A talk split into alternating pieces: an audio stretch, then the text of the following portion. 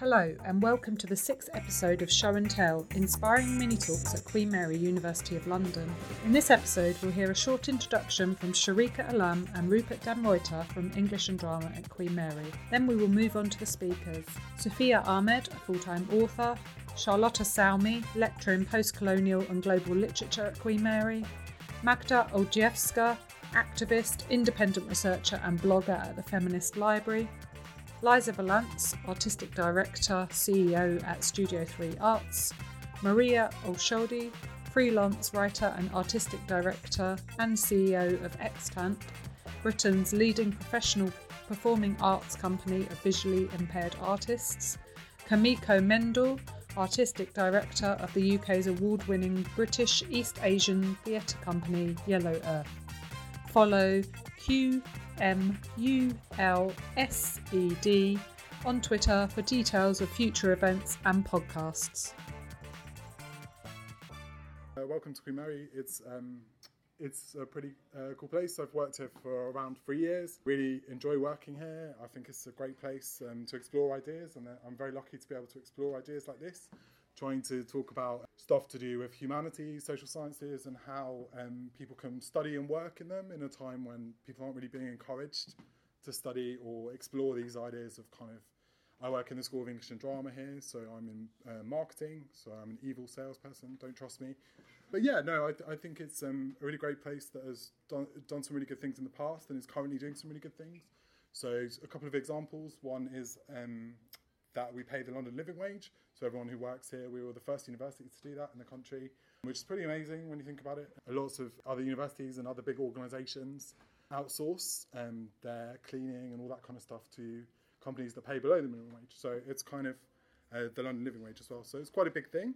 Another thing is um, Queen Mary champions mental health first aid. So that's a big one. So mental health is really important. Young people go through a lot of stuff. And uh, Queen Mary Pay for people like me and lots of other people to train to help students um, and um, in times of real crisis. So what I'd say is like places like Queen Mary, but also outside of here, you know, it's fine to talk about these things. And Queen Mary has actually been quite a good um, pioneer in terms of um, talking about this stuff. So yeah, that's one of the uh, things I really like about working here. Um, and show and tell. So the idea came from yeah, we, we originally did it as an outreach project. So it's a podcast, so it's online.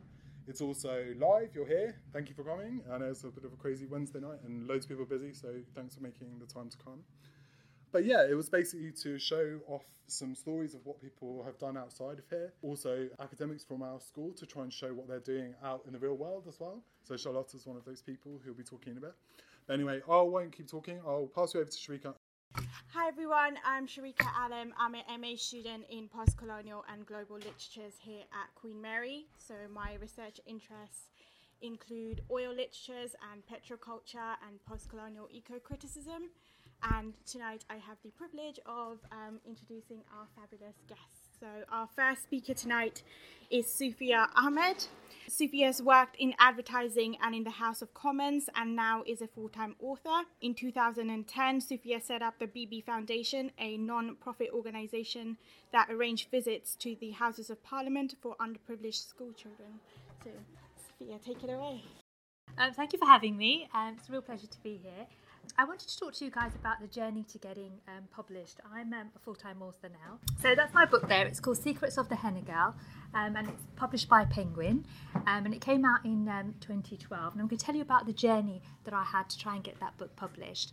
Um, I grew up quite close to here. I grew up in Leytonstone, which is just a few miles that way. And I was about um, seven or eight years old when I decided that I wanted to be a children's author because I absolutely loved books um, and I loved writing stories as well. But I kind of grew up with a very typical Asian dad who was like, What do you mean you want to become an author? You can't become an author, you have to be a doctor or you have to be a teacher, you have to do something that's going to pay your bills, you know, have a house, you know, typical dad stuff. So he didn't discourage the reading, course, encouraged it, um, but I had to focus on my uh, studies, do my GCSEs, A levels, went to university where I did a social science degree, um, and came out at the age of 21 thinking, uh, you know, because as I was growing up, I was writing lots of stories. This is my chance to get published. My dad's happy, and um, you know, this is it. I'm going to be a published author. and I'm going to be famous, and I'm going to make lots of money. So 21 years old, and I thought, you know, this is it. This is my chance to get published. So I went out and did the research, and all I had to do was send three sample chapters and a synopsis to a number of writing agents, and I did that. Um, you know, brought the Writers and Artists Yearbook um, and sent off um, synopsises, synopsis and you know three sample chapters. Really, really confident that one or two or three of them are going to get back to me and say, "This is fantastic, and let's get you you know published with one of the big publishing houses." But about six weeks after I got you know sent them off, I started to get the rejection letters in, which all said the same thing, which is that you can write, don't give up, your writing style is absolutely fine, but we don't think what you've written is something that young people want to read, so you need to write something else. So I thought, well, okay, they didn't like that story. I'll, I'll send them another one, and really worked on another story, um, and sent them off again. A little less confident this time, but still sure that at least one of them was going to get back to me and say, you know, this is fantastic, and let's get you published. This is the time um, when Harry Potter came out, so it was 1997. But again, you know, lots of rejection letters coming through, and that's when I actually thought to myself that maybe my dad, all those years ago, well, throughout my whole entire life, was right. Maybe that dream to become a published author isn't going to happen for me straight away. I'm going to have to go out and get a job just like everybody else. But the one thing I was really, really sure of at the age of 21 was that if I couldn't be published, if I couldn't achieve my dream, then I wanted the kind of job where I could earn a lot of money. Um, I grew up on a council estate, you know, money was always an issue. Um, I'd been to university, had aspiration, and I thought, you know, this is, you know, I'm going to make money. So I applied to work um, in advertising, and I got a job in an advertising company uh, in St Paul's doing advertising for investment banks, which was good basic pay and lots and lots of commission. So if you want to make money, you have to head towards the City of London, which is I think is just a few miles that way. And uh, normally, I brought a slideshow with me, and I normally do this presentation to Year 11 and sixth formers, um, just to show them the kind of work I did.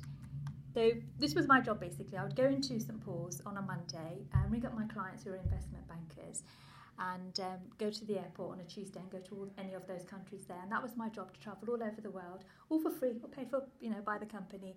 But I had to come back with the business, had to be good at talking and securing the deals. And I did that for about seven years and loved it. As I said, I, you know, um, my parents weren't very, uh, you know, were okay. You know, as I said, I grew up on a council estate. I hadn't really travelled the world much. We only ever went to India, which is where my grandparents lived. And, you know, only went on a, a day trip to France um, from my high school. So suddenly to go all over was great, loved it. Did it for about seven years, but coming on to my seventh year, oh, and remember, all these years I was still writing my stories, still sending them off to writing agents, and still getting rejection letters. And I was writing lots of stories because I was always stuck in a hotel somewhere, or was, you know, um, waiting at an airport somewhere trying to get home on a Thursday or a Friday. Um, but coming on to my seventh year, I thought I can't do this for the rest of my life. And I tell this to the sixth formers when I you know, give presentations in schools in year 11s, which is that you have to work until you're 65 years old. Um, and they kind of stare at you like, what? And I do, the idea of working, you know, making lots of money, but not getting that job satisfaction anymore. You know, I'd secured myself financially. City's a great place to work. But I thought, you know, I still want to be a children's author and I have to make that dream come true. But still, the rejection letters were happening. Um, and it was about this time, as a student, I joined the Labour Party. So I was a political activist. And there was a campaign against the Iraq War, and I was kind of part of that. Um, so I, I was quite very politically active around this time.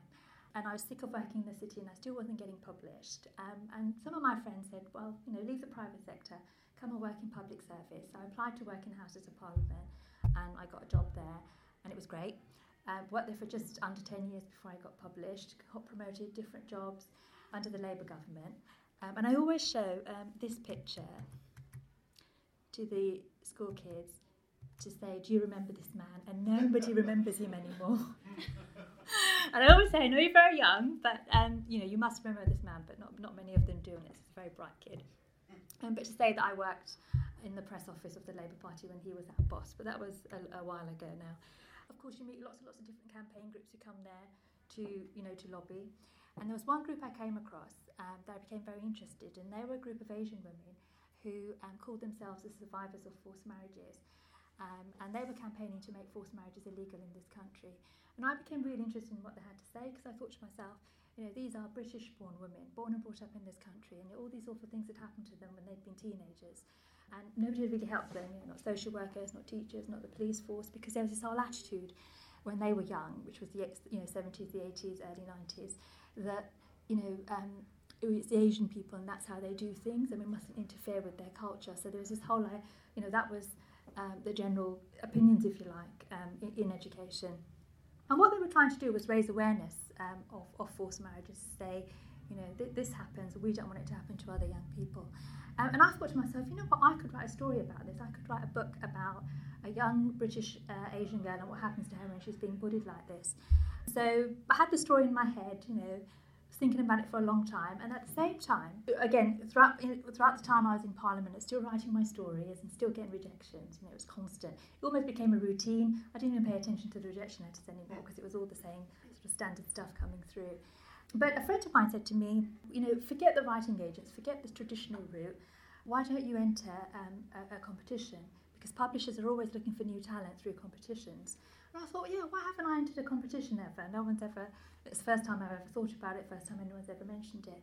But I applied, I sent a story in to a competition that was based, the head office was based in Birmingham.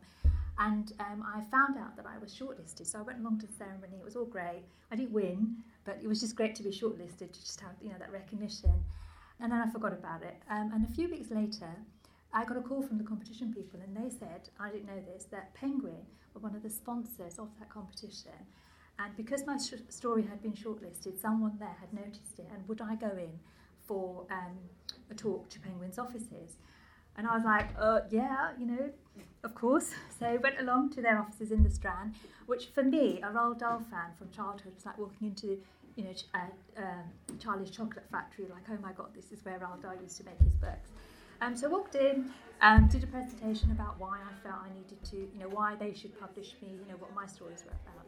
I met a lady there who eventually became my editor, and she said to me, if you really liked your story, but you've written for younger, this story is for younger children, middle grade, and I'd like to do something for teenagers. Do you have anything to show me? And I said, well, you know, I've got this idea about this book about forced marriage. I really think we need to have that empathy.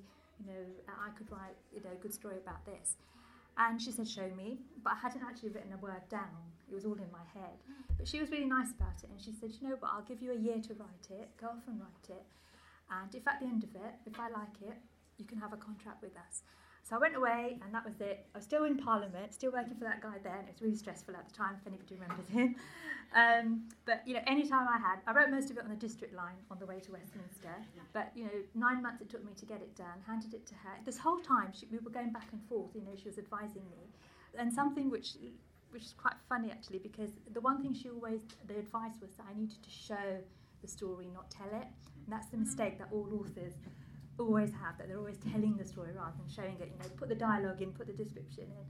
So uh, nine months it took me, and she she liked it. I got the contract, and um, a year later, you know, a year after production, the book came out in um, 20, 2012, I think. Um, and it's used a lot in schools. I've just got um, copies there. Um, so the schools use it, which is why I mentioned, you know, the presentation that I do there, because uh, it covers human rights and it covers forced marriage, and that's something that they do in schools. And I think my time's up. but that's how I became an author, uh, from that dream as a seven-year-old in Leytonstone. Thank you.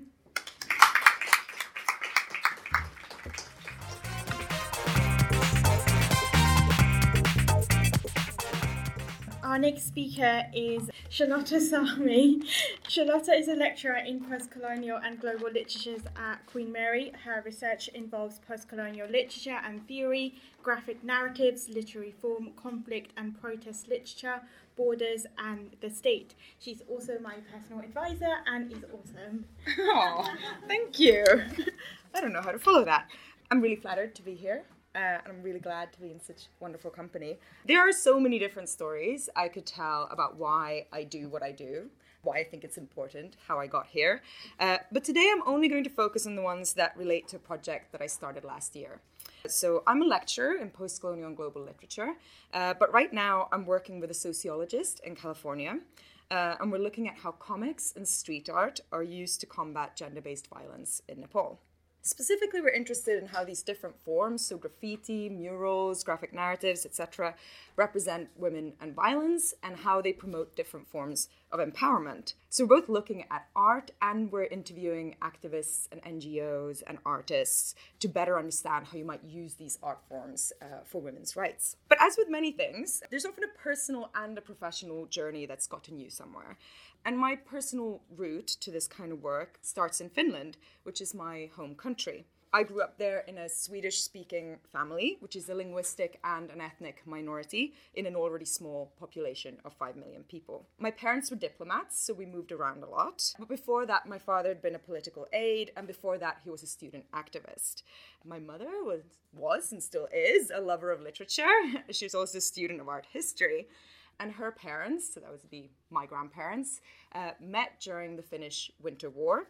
Um, they fell in love and they courted one another by sending each other books of poetry in the mail. So, literature in my family was really um, what Palestinian poet Darwish describes as a torch that you carry from home to home in dark times, especially when far from home, in, in our case.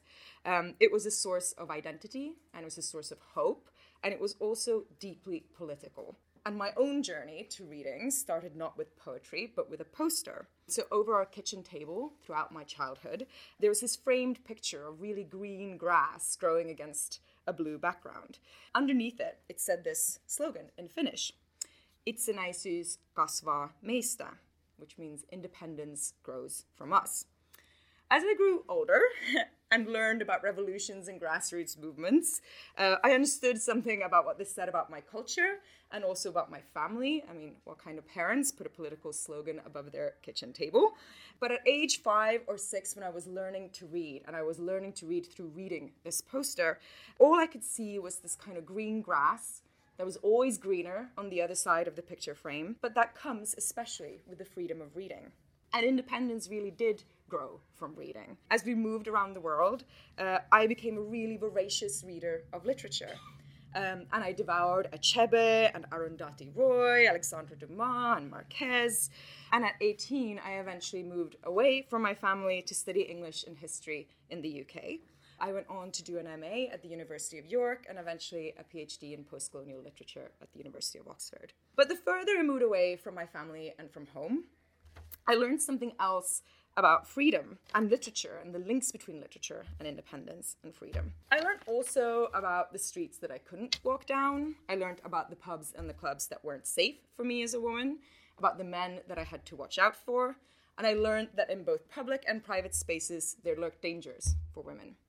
Uh, because culture doesn't just liberate, it also enables. And one of the things it enables is violence. Um, this is even clearer today with the kind of recent Me Too movement. Uh, but at the time when I was 18 and I came to study, I was really shocked to realize that everywhere that I looked, in the texts that I read, in the movies I watched, in the adverts, the YouTube videos, etc., there was a culture that often turned me into an object, that in some ways stripped me of my freedom as a woman. So, on the one hand, I'd kind of grown up thinking that literature was this profoundly emancipatory thing. And on the other hand, what I was learning as a young independent person was that culture could also condition oppression and violence. And I think these are the two poles that kind of shaped my career as a reader but also my profession as a critic. Because it has also shaped my professional journey, not only because people often told me that I wasn't capable because I was a young woman. I was told not to worry my pretty little head about doing an MA, which is a direct quote from my personal advisor, or that you can't possibly do a project on comics.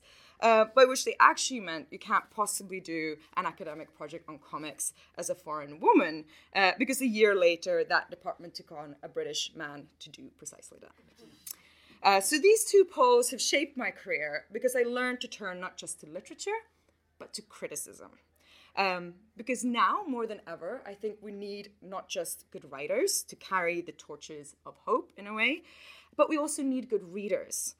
Readers who will hold culture accountable and who will make sure that the arc of history keeps bending towards justice, as that wonderful uh, Martin Luther King quote goes. But what I also learned was to not dwell on the defeats or the idea that the grass is always greener on the other side, but to be thankful for the very hard earned opportunities that helped me to grow. And when those opportunities came along, I learned to say yes. So when I finished my PhD, I was working as a temporary lecturer and an academic suggested that maybe I should actually apply for that project, uh, that postdoctoral project on comics. So I said, Yes. And when I was offered the funding for it, I also said yes. And when my funding body, the British Academy, uh, kept inviting me to things, to lectures, to events, to workshops, to whatever feedback sessions, I said yes, yes, yes, and I kept going. So finally, after I finished my postdoctoral project and I started working here at Queen Mary, all those yeses in a way paid off because they asked me to host a conference at the American Academy in the United States. And at that conference, I met a sociologist who was interested in my work on comics. And she said, This really applies to some of the stuff I've been seeing in Nepal, uh, where I work on women's rights. Maybe we should do something together. So I said, Yes. So now I work with different narratives and different art forms. I get to speak to artists and to activists who use contemporary culture on the streets to try to sow the seeds of change in an area where about 50% of women have experienced some form of violence. It's not enough. We can always do more, but it's a start.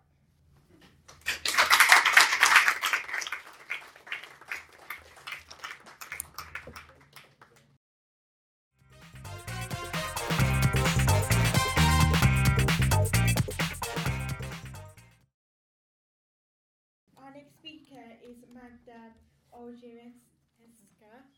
Sorry, I butchered that. Uh, Magda is an activist, independent researcher, and blogger, as well as fundraising coordinator and management member at the Feminist.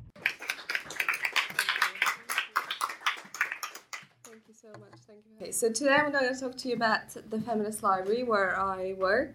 Um, my background is actually in uh, psychology and I studied business as well because I thought, you know, um, I originally wanted to be an archaeologist, but I thought there was no future in it. So I went to study business and psychology and ended up doing none of it uh, because I found what my real passion was at university, which was feminism.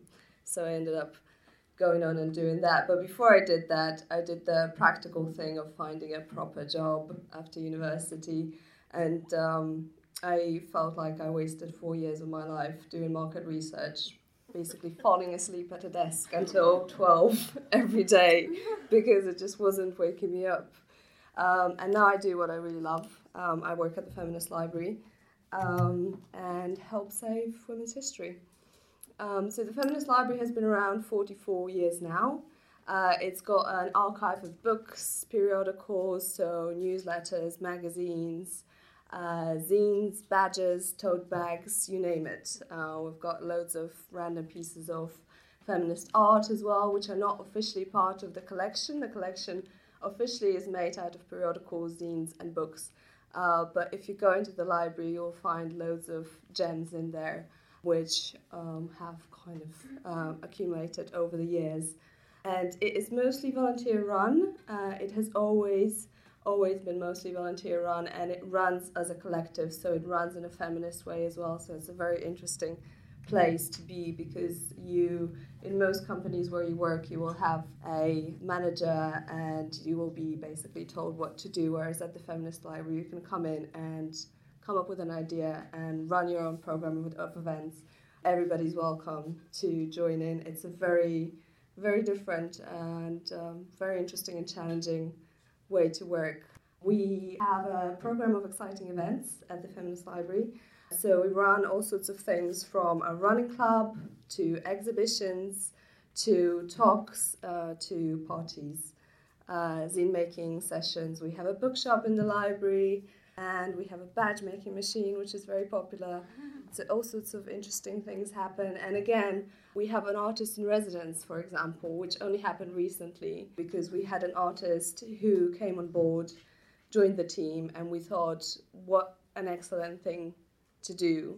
So we invented this role at the library and we made her an artist in residence. And now she is going around with a van, a feminist library van, going around the country. So all sorts of weird, weird and wonderful things happen and the program constantly develops. So it's not just a library; it's a it's an exhibition space, an event space, and a community space. Uh, the events that happen at the library are not just run by us, but are also run by other community groups, and we're accessible to everyone. So everyone can come in uh, who has obviously feminist ethics, um, no racist or homophobic groups or anything like that.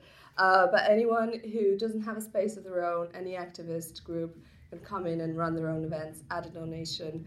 Um, so it's affordable for everyone and accessible for everyone. And the history of the Feminist Library is very interesting because it's interlinked with the feminist movement itself.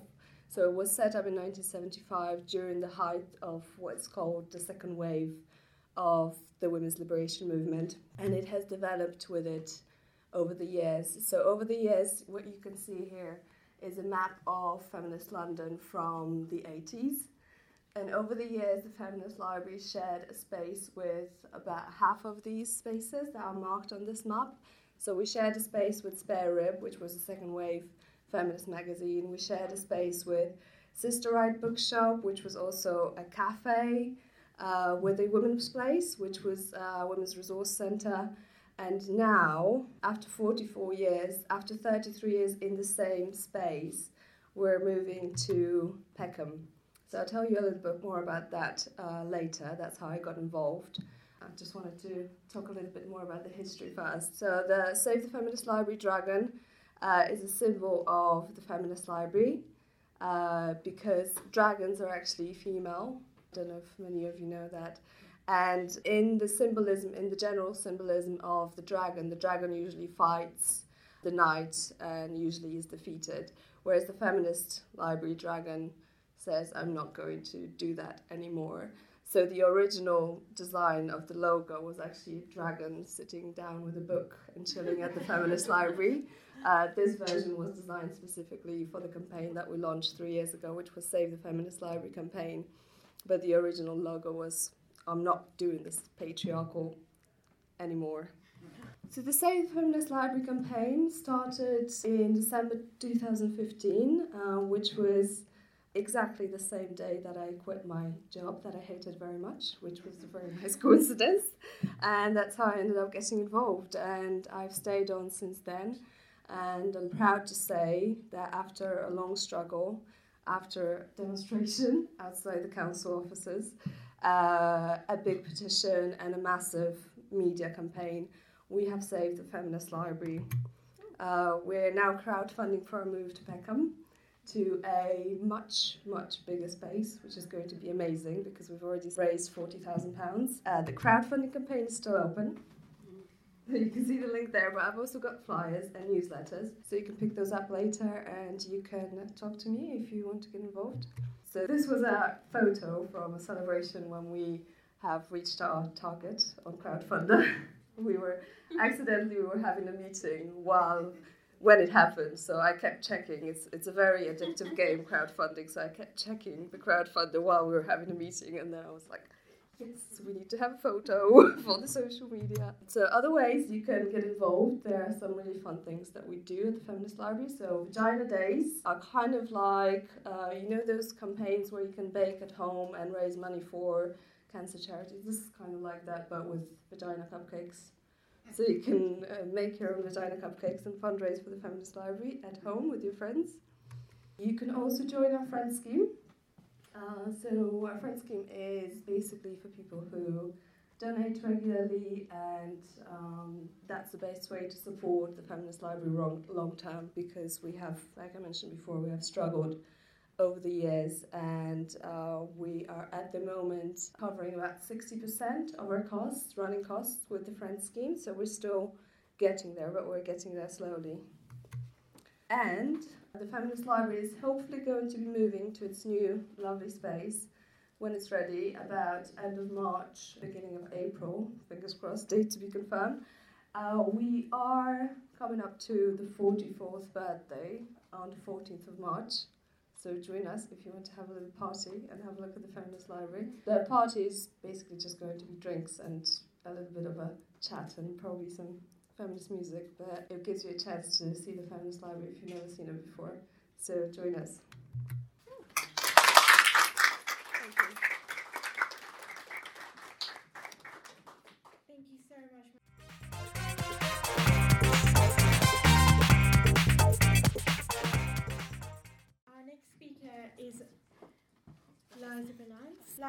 Performer, writer, and director by trade, and is the artistic director of Studio 3 Arts, which brings artists and communities together for creative and social change. in March 2018, Liza was commissioned by the Barbican to create Meat Raffle, a working class cabaret which performed to sell out audience. Please welcome Liza. Thank you. Hi, uh, yes, my name's Liza and I'm Artistic Director of Studio 3 Arts and I, I studied here. I graduated in 2000. That's how old I am. And I gave a very moving Cordelia in this very room. So um, you had to be there, you really did. Um, art. Without access is art behind closed doors. Studio 3 Arts, the organisation that I run, is a socially engaged arts practice in Barking and Dagenham that opens those doors keeps them wedged open and eventually takes those doors off their hinges so that everyone can make, experience, talk about, critique, and own art and artistic processes. The organisation is 33 years old, and in the last year alone, we worked with more than 25,000 local people as audiences, curators, performers, participants, and volunteers through a programme of events, festivals, projects at home and abroad, activities, shows, screenings, and games of bingo funded by local and central government, trusts and foundations, donors, developers, and audiences. We're based in an ex-council community centre on the Gascoigne estate in Barking. Um, as Sharika said, we recently produced a show at the Barbican called Meat Raffle, which is a working class cabaret that celebrated working class artists and culture, and asked questions about the visibility of working class people in cultural institutions in the capital. Our show sold out, Audiences came from all over with a large contingent from Barking and Dagenham, including a group of regulars from Barking Wetherspoons who'd never thought about going to see a show before, let alone going to the Barbican. I want to talk to you today about the day I had my first doner kebab and why this kebab was part of my decision to do the job I do today. This is a true story. I grew up in the South Wales valleys. My parents didn't have any money, really, at all. We were very poor. I was the eldest of three kids. I was the gobby one, very dramatic, and I loved performing, well, showing off, really, and nothing's changed, to be honest. My dad worked in the coal. Yes, you can laugh. It's all right. my dad worked in the coal industry, so when the national miners' strike happened in 1984, my dad didn't go to work for quite a few months. So things got even tougher for my family. There was loads of support for the families of the striking miners.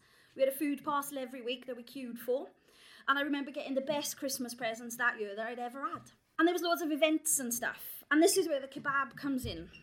The NUM, um, that's the union that supported the miners, put on a Turkish party night for the striking miners and their families.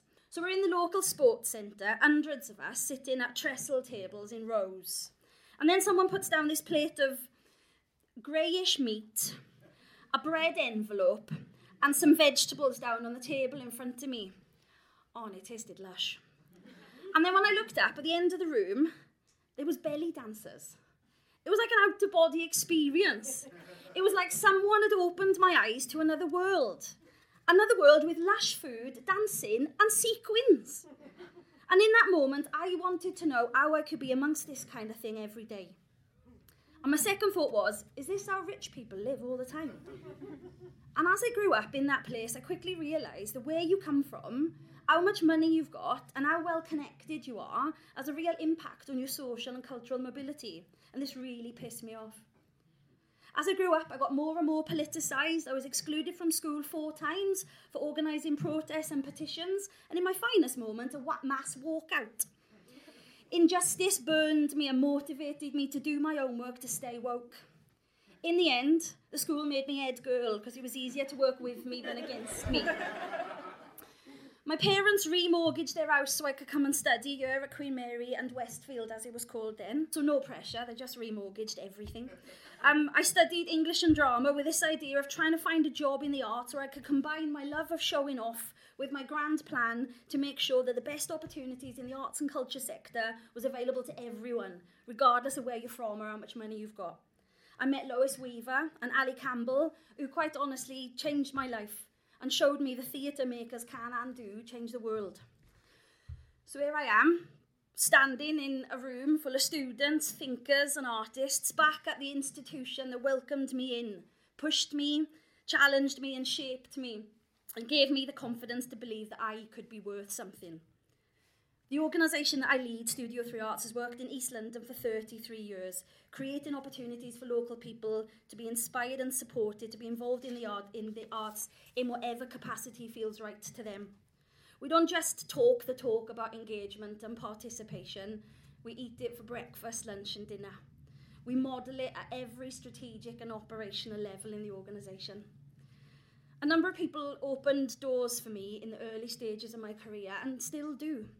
And I use my position now in the organisation to make sure I can do the same for other people. If I can help you in any way, I will. So, what did the kebab teach me? New experiences are strange and exciting, but they're worth pursuing. Shared experiences help grow networks and galvanise communities.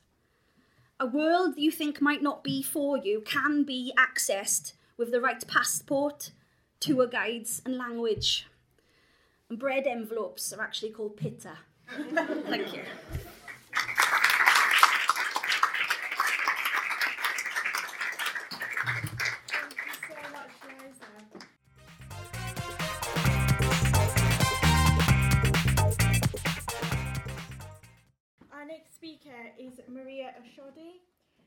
A freelance writer and artistic director and CEO of Extant. Hi everyone, hello, hi. My name's Maria, and actually I've, I've come as a bit of a double act because um, I'm here with Kumiko um, Mendl, who is sharing the platform with me today because we've been joined at the hip. It feels like for Yes. the past, um, certainly for the past couple of months, we're both both in co- co-directing a show. So I feel like I can't sort of each moment the waking waking day at the moment is is is it feels like we've kind of got a bit of a hive mind going on between us um, with the project that we're working on. We'll tell you a bit about, but just to introduce myself, I am um, artistic director of Extant, and I have been for the past 20 years. Extant's been running for about 20, 21, 22 years now. Um, I was I'm the founder member, and it's a company that I set up as a reaction to having worked in theatre for a number of years as a writer um, and also in the arts as a project manager, and feeling that there was no direct space that engaged with the experience of visual impairment. And so, um, even though I had been working well within mainstream arts, within um, uh, writing for Black Theatre at the time, back in the 80s, and also working in the disability arts um, sector, felt that whereas I was looking at what was happening with the deaf community and um, there being a lot of advocacy and exploration of sort of shared experience and practice um, around that particular impairment group, there was very little happening with the experience I had. I was born sighted, but through glaucoma gradually lost my vision. And then the more, the, the less that I saw, the more that the arts became important to me. Initially, as a writer, I felt like I had a voice, I guess, through um, the niche that I'd created for myself as a, as a writer in theatre.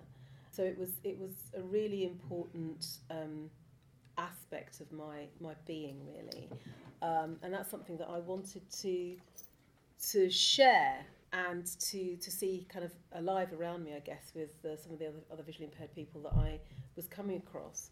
It seemed there was an experience of, of, of very little um, in terms of opportunities, and so I thought to myself that I would try and carve out this this space for visually impaired people and look at how being authentic on stage in performance could actually inform what we did in terms of our practice and also in terms of us as audience members as well. So um, Extant, Extant started as really a kind of a, a research project that's, that's grown and grown and grown over the last 20 years and now we are what we call Britain's leading um, professional company of visually impaired um, artists. And we've done a number of projects that have been quite groundbreaking, I think, in terms of pushing the boundary around um, what's expected of um, visually impaired people and disabled people on stage and how that can inform the way that access is also creatively integrated into the work rather than having it as a sidelined sort of auxiliary um, service that's a hidden thing. We bring it very much into the kind of forefront and create it as the kind of aesthetics of the piece that we're we're producing. Um, so that's a kind of bit of a potted history. I want to hand over to Camille because I know we've got very little time, and I want Camille to talk about what, what her background is, and then also about what we've been working on collaboratively as well. Thank you. Okay, yeah, so we are here's the other side of the double act. Um, I'm Kumiko, Kumiko Mendl, and I run a company called Yellow Earth Theatre. And we work with British East Asian actors, writers, and directors, and it's really about representation, basically. I mean, we're bringing East Asian uh, stories or British East Asian stories to the stage, and we're touring these shows. Um, but my background, just to go back, I always remember when I was at primary school, I grew up, I was born here, I grew up in Watford, and my caretaker one day telling me that I was child of the enemy because my father was originally from Germany and my mother was from Japan. Even though my father was a Jewish refugee, that didn't seem to make any difference.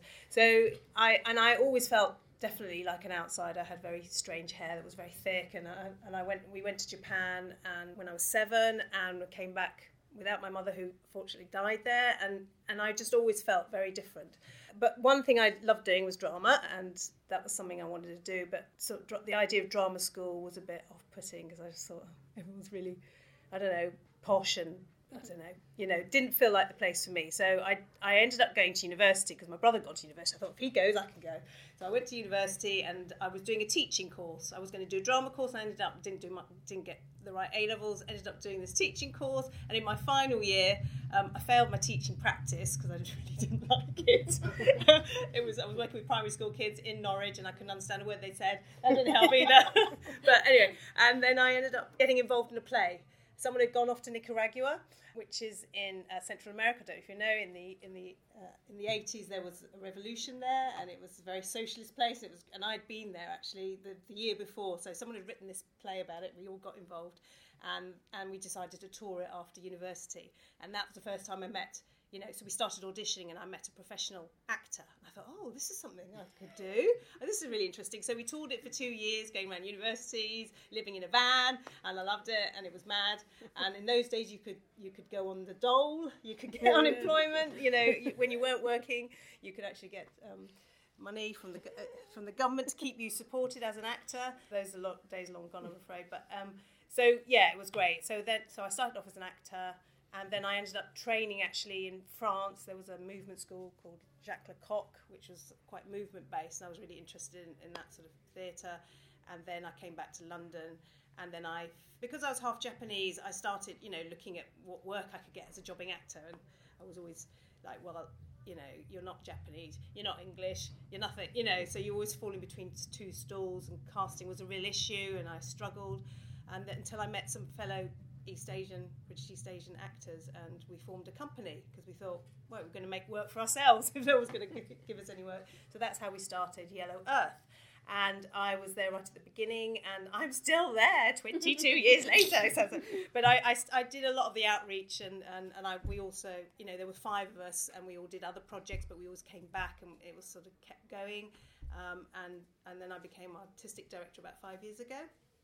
So it's been really interesting. It's not, and it's not something I had planned for in terms of being an artistic director. You know, it's typical, probably female thing. I don't know, but it's like, oh, I've got to be a leader. You know, what have I got to offer? But um, it's been it's been a fascinating journey, and, and I'm I am enjoying it.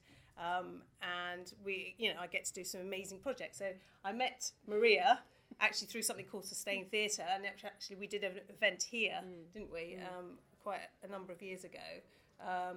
But Maria had been working with aerialists, partially sighted, visually impaired aerialists, and also um, she knew a Japanese musician who was a blind Japanese musician called Takashi. And I was I was really interested because I'd never come across him, and uh, I I knew about the biwa hoshi, which is the Japanese medieval musicians and artists who would travel the country. They were all blind, and that's how they earned their living through their art, um, telling stories and singing songs. So I mentioned this to, to Maria. She got very excited. So we thought, let's collaborate, let's do something together. And that's how Flight Path started. I'm going to hand over to Maria so she can carry on. yeah, and it continues. Uh, we, we just opened last week actually in Harlow and we went to Stratford um, Circus yes, last, yeah. and we yeah. and we're in Clu- mm, Theatre Clwyd um, this yeah. weekend. Then we're, we're, we're Leicester and yep and then we're in um, We're coming to the Albany, in Albany, Deptford. Deptford. So you've got to come yeah. and see it because it's really great. And it, but it, it's really been the ch- a challenging Yeah. project, and we have tried to really push sort of something around access, audio description, and aerial movement. You know, we're working on aerial silks with these blind performers, telling the stories of four contemporary um, visually impaired artists from Japan and Nigeria and Australia and America coming to live here. But when we kind of dug further into the Biwa Hoshi tradition that Kumiko's talked about, we discovered, of course, hidden underneath Yes. the female side of the tradition, which has less known about, um, called the Goze, and the Goze women were part of the of the same the same um, you know traveling, playing, storytelling, you know, a, a kind of movement, I- I guess. And so we're weaving the old and the new. And we're weaving all of these interconnected stories together and trying to do it in a way that has access really at the forefront of what we're doing, but in, in as, as part of the aesthetic. It's been really difficult. Um, It's been a journey. it has. It, it looks great and it sounds great, but it's just sometimes when you take on something that feels really heartfelt to you, it you know things can things can happen really. I suppose in terms of you making a stand around that kind of thing, and particularly if it's new ground, something uncharted. So be prepared. That's all I say. is be prepared really and have a lot of resilience because you, you need it. Um, and but it but the the result is also it's a, it's a make can be amazing as well and be the kind of fuel that that keeps you going on to the next thing, whatever that's going to be. That's it, really. That's all I have to say.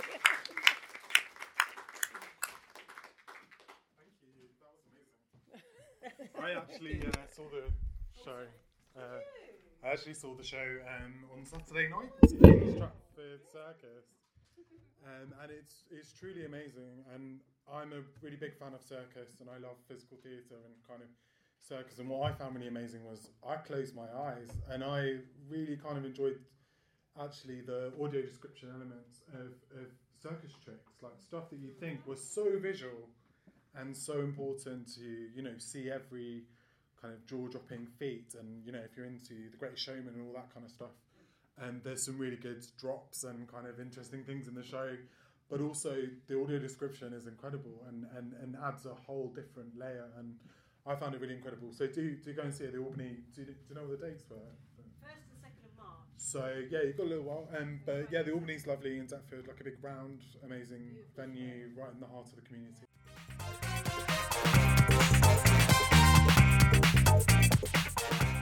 But yeah, um, so we're going to move on to uh, Q and A now.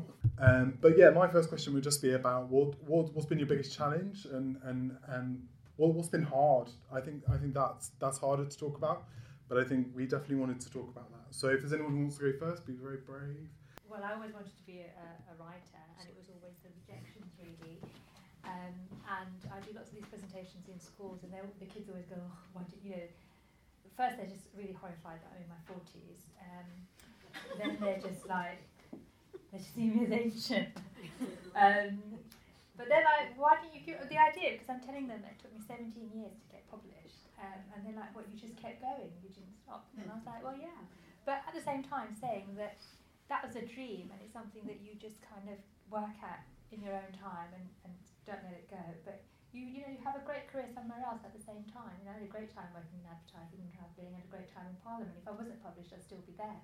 I'm still a political activist. So it was really a case of never. Um, I think the rejection letters, yeah, but just thinking, you know, I, I'm not going to let this um, middle person stop me because that's what they are basically. They're just these professionals that decide what can um, go forward. So I mean, I think I spoke about some of the challenges that I feel, some of the misogyny in particular, but um, I think the other thing for me is that um, English is my third language, and so when I started studying in English, I actually found it really difficult to articulate myself particularly well, especially in writing. Um, I really loved reading. I felt like I had a lot of ideas, but I couldn't. Um, I couldn't really get them down the way that I wanted to um, to es- es- essentially, um, and that still sometimes remains a struggle for me because I think um, the sentences, the sentence structures that I'm working with are not always English in my mind. Um, but I had a lot of really patient teachers, and I think also I had some very brutal feedback uh, as an undergraduate um, that put the necessity of clarity into perspective, and that I really couldn't continue with these tortuously long, impossible sentences. Um, and uh, in fact, there was one who really quite brutally uh, compared me to one of these really difficult critics, and he said, you know, you have all, all of her style, but none of her substance, which is really a wake up call. Um, but I, I, just kept at it, and I think also uh, I learned to maybe keep things a little more simple.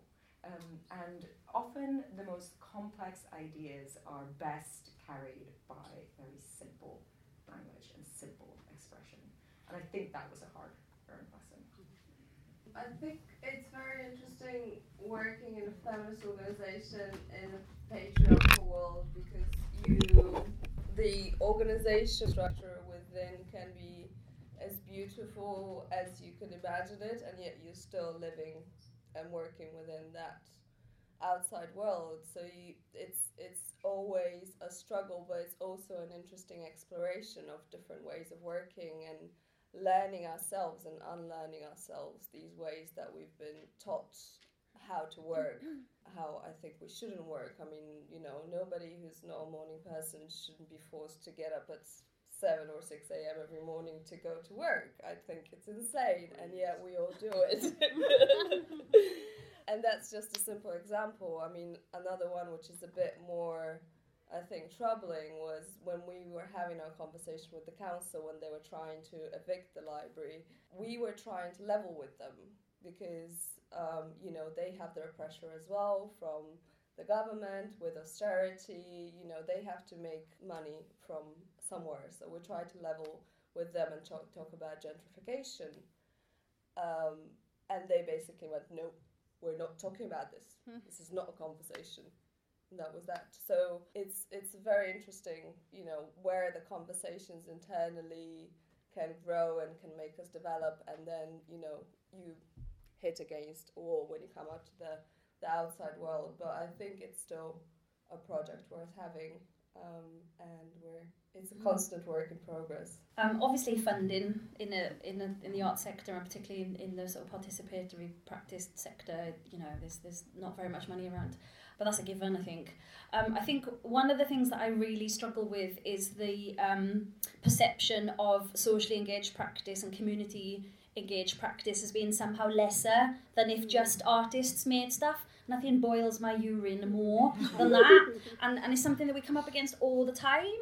And everything that we produce in my organisation is world class. I wouldn't allow it to enter the outside world if it wasn't. But yet somehow I have to justify everything we produce because local people help to make it. And I find that like mega patronising. and I think it um it doesn't reflect the you know the serious aspirational quality of what's being produced in in organisations like mine across the country, and you know even and I, I well do you remember when Darren Henley came? That's Daryl who works with me up there. So Darren Henley, the um, chief executive of the Arts Council, came one time, and he and major partner yeah, yeah. And, and he came and he walked around the building and everything and, and he said, Are these the posters of your youth arts? Is this your youth theatre? And I said, No, we just call it theatre. because there are, there are certain factions of society that if you put community or youth in front of something, it gives it license to somehow not be professional. Um, and he was like, totally agree with you, totally, totally agree with you. But it was that kind of instant sort of thing of, oh, community theatre. Oh, I understand community theatre. Mm-hmm. No, you don't so yeah, so that that's a big thing for us. It's like how do we challenge that kind of um, stereotype that if local people are involved, it ain't going to be as good as if professional people made it up west. I suppose for me, one of the things that happened with with the company, um, I was. As I said, I was doing the outreach and sort of work and happily doing my own thing sort of on the side and quite happily pootling along and I had family and all sorts of other things I was doing at the same time, and um, the original artistic director had left, and uh, there were five of us who founded it, and the four of us who were still around, but the others had left, came back and said, "Should we should we take it on? Should we carry on the company?" And we said, "Actually, the politics is a bit tough." we don't want to deal with the politics, so let's not do it. So in the end, uh, the board appointed two other people, and that didn't work. They, they, they, they applied separately, but the board asked them to work together, and they tried their best, but it's very hard to run a company when you're, you know, that's not your intention, and they were very different people. So suddenly they left, and I was one that I was the only one there still, and the board said, "Would you step up? Would you just fill in this this sort of you know gap?" And if, this was just at this crucial point. Um, this was 2011 when the Arts Council were changing from revenue funding to the national portfolio type of funding, which was sort of similar but slightly different. So we were all having to do applications, and the application had already been done. And I said, "Oh well, I better have a look," you know, because I hadn't really been involved. I was like, "Oh," uh, and um, I thought, "Well, I'm not going to do that because they they come up with this program." So I sort of tore it up and did my own. Uh, but I didn't have, you know, I hadn't had time to put partners in place, etc. It was just like blue sky thinking, and um, we lost all our funding, everything completely cut, and it was a real shock because everyone was, you know, assuming we, most people got like percent, percentage cuts, but we got nothing and it was like, and I was, I was absolutely stunned, uh, you know, and I was, uh, no one was prepared for it, least of all me, you know. And I was thinking, I have to make press release, I have to make statements, and all this sort of stuff. But so that that was really tough, but actually it worked out really well in the end because it meant that I, the pressure was off. You know, I wasn't. We weren't a funded company. Mm. I could do what I wanted. We had built up reserves over the years, so I knew that there was some money you know that was sitting there that I could start using, but we could apply for other stuff. So we started doing project to project, and we did that. And I did that. I mean, we did keep applying for NPO, didn't get it until last year. So we have finally. So after five years of working really hard, you know, it feels like yes, mm. I've earned this. You know, I just haven't been handed this on a plate. So that's been that's been really rewarding in that way, and and actually, you know, not having to worry about actually thinking, well, I'm only doing three days a week. That's all I'm going to do, and I'm going to do other stuff. You know, it just takes pressure off you because it is very pressurised and you know uh, and competitive. So now we're back in the competitive field. and the other thing is, this was one of the hardest things I've ever done. But Maria can the flight paths. That's been another we'll, we'll thing. About that. Just, um, I suppose thinking about challenges. I think bringing it into sort of personal realm. For me, I think I think this is kind of getting less as I get older. But certainly for a long time, it's that whole thing of kind of dealing with internalized sort of feelings of oppression, you know, and how and struggling really um, with with those and how what you're manifesting externally, how that's really being lived um, in, a, in a kind of an authentic way in the inside. And then I think that certainly certainly something that I've been aware of over the whole of my career. You know, it's not just imposter syndrome; it's more than that. That's been something to unpick and unpack along the way so that been that's been a kind of an interesting an interesting thing that that kind of rises to the surface and sometimes sinks down again, catches me unaware, and it's but it seems to always sort of be around in some shape or form. This is like the whole um, panel. Do you think individual drive is more or less or the, the same importance as like a industrial government support in overcoming the cultural adversities that all of you talked about? So do you think it's like the individual is more important, or do you think that like systematic changes within industries would be more helpful? It's a bit of both. if I'm honest, I think um, certainly in our sector, the cult of the personality is um, definitely quite important, and I've made a bit of a name for myself for being uh, annoying and uncomfortable and. Uh, you know, in, in the right places at the wrong time. Um, and that's really helped. But actually, I think sort of more systemically, um, certainly um, uh, organisations like the Arts Council are starting to understand the value of, of a participation based approach. So we've seen things like the National Creative People and Places Initiative, of which um, my organisation is a re- recipient in Barking and Dagenham, uh, put in place to drive up participation in, in areas of nationally least engagement.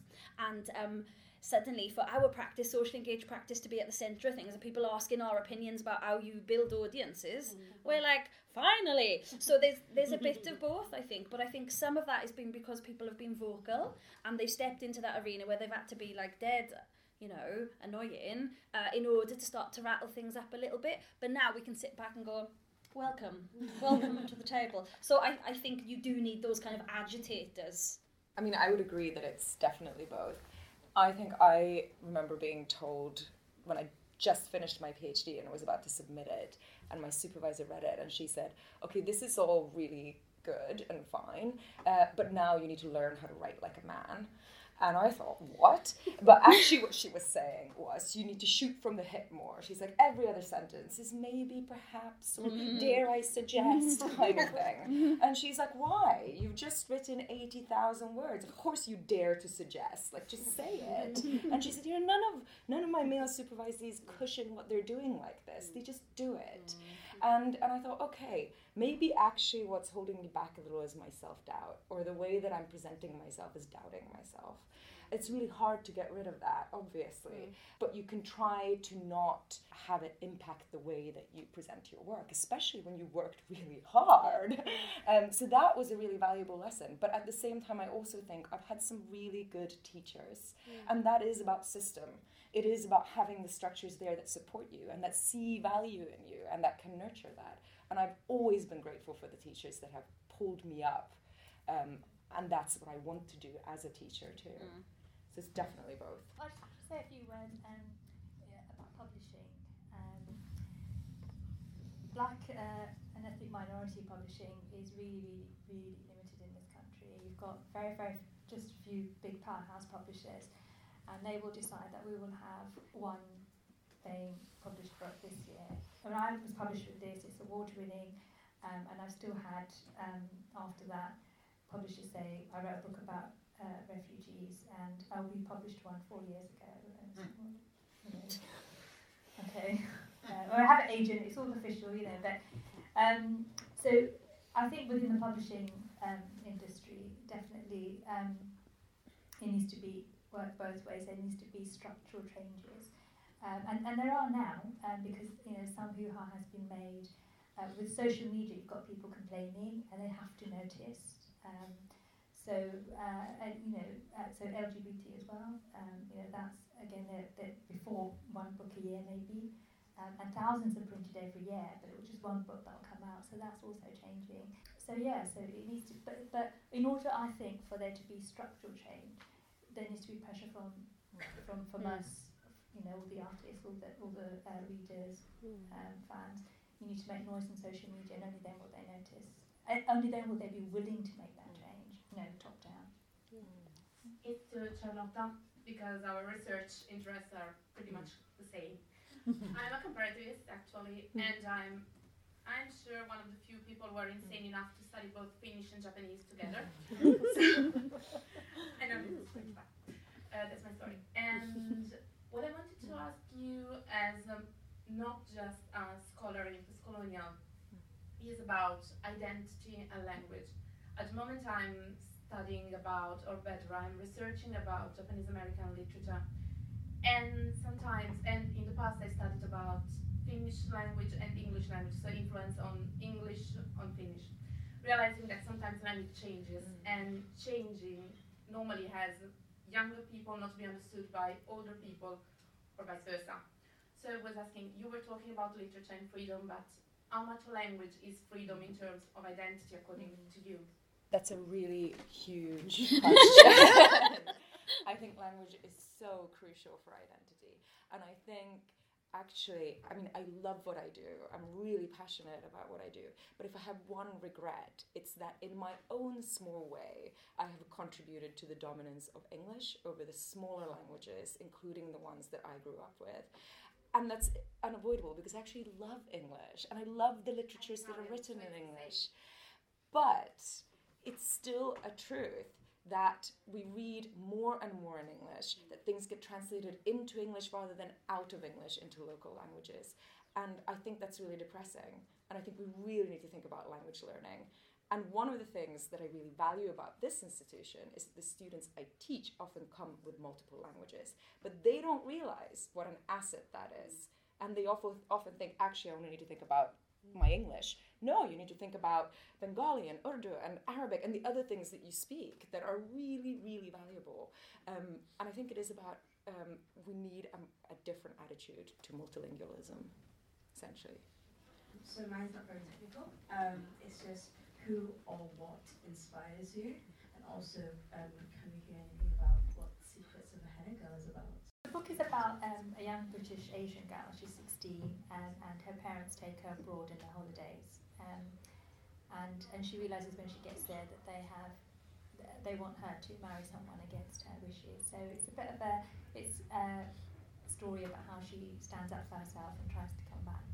Um, I think what makes this book different, um, what was really important to me when I spoke to Penguin about doing this book was I wanted, I didn't want a book where this Asian character is stranded somewhere and then this white saviour boyfriend comes in to scoop her out. I didn't want that and I was saying I'm not going to do it if that's what you're going to make me write. And they were like, no, fine, you know, make it a girl empowerment story about how she can, you know, there's no boyfriend there. There's, she just wants to, you know, go to school, go to college, have an education, be herself. Um, without you know feeling that she, she needs to be saved by anyone. Um, so that's what the book is about, just uh, about her journey to come back.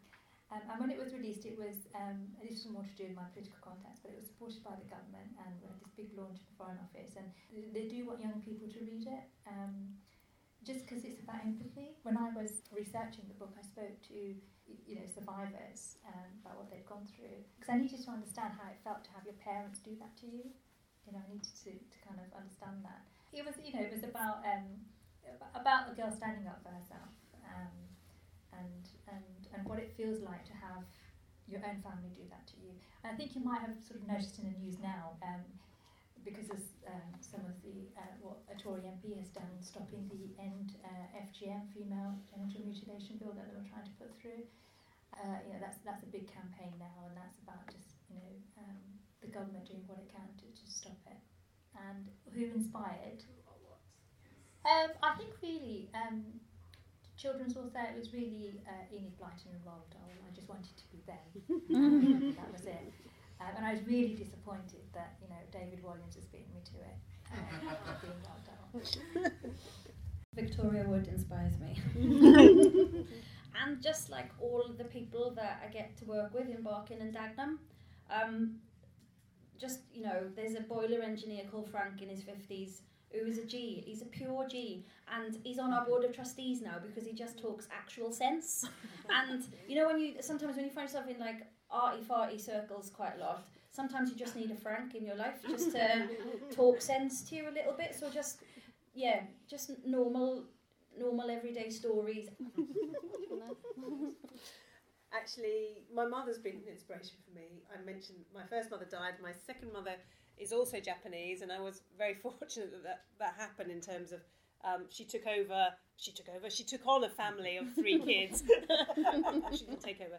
Um, you know, uh, with, uh, married. My father was a widow, and it was not very pra- practical. And she, you know, she came to this country. She had she had been living in America, so she, she was, and she, her English was quite good, but she came over as an au pair and they ended up getting married. But she's been brilliant. And, and I think for her, you know, she's one of these people who cares for people and she does it brilliantly. And there's something about kindness, and I think, you know, mm. we hmm. just have to remember about, you know, the world is, is in a really, you know, it's, it's a difficult, difficult time at the moment with people being very, you know, pushed apart and cracks appearing, and it's unstable times, and we all know that. And, and I think we should, you know, remember kindness and be kind to one another. Books, ideas that challenge the status quo It's very difficult to pinpoint one author because I've, I've got many that I read simultaneously. Actually, mm. uh, I, I can't stop that. It's a it's a thing. It's a habit that I've got. But basically, when I discovered feminism, you know, I was for the 19 years up to then, I was never inspired and that's why I never knew what I wanted to do. You know, I went to study several things. I just wanted to do something practical. You know, do something that would please my parents essentially and the society. And then I discovered feminism and everything just switched. You know, I suddenly knew who I was. And pretty much every time I open a feminist book, that feeling still comes back.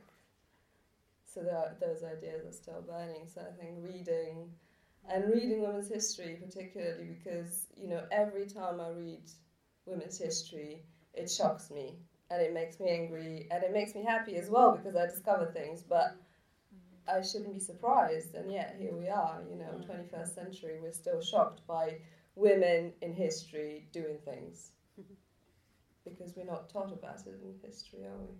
Just quickly, just, it's not so much a who, it's sort of a what I guess, and I guess um, acquiring disability has been really interesting, a really interesting journey, and it's something that's been very challenging, talking about challenges earlier, earlier on, but also been something incredibly inspiring actually. And that kind of coupled with, you know, kind of strong imagination, which is accessible to everybody, um, has actually been a, a place of real fruitful, a fruitful resource for inquiry, which I keep on thinking is going to run out, and it doesn't seem to. That's why been, I'm here kind of 22 years on in the job that I'm doing, and that's really, it's kind of, yeah, that's been really great actually um, to acknowledge um, that that experience, which is deemed as neg- negative, perceived as something that you know a lot of people say to me, "I'd rather be dead than be like you." You know, has been actually something that has been incredibly enriching for me draw on in terms of my practice and stuff. So yeah, there you go. It's, it's a pretty powerful place to end, and I don't want to stop conversation, but I do think um, it's important that we continue the conversations um, outside of here. Um, so outside the room, and there's still some food and drink and things available. So um, please do um, go out and enjoy it. Um, I just wanted to say a few thank yous to um, all of our speakers, um, first of all, so we can have a big round of applause.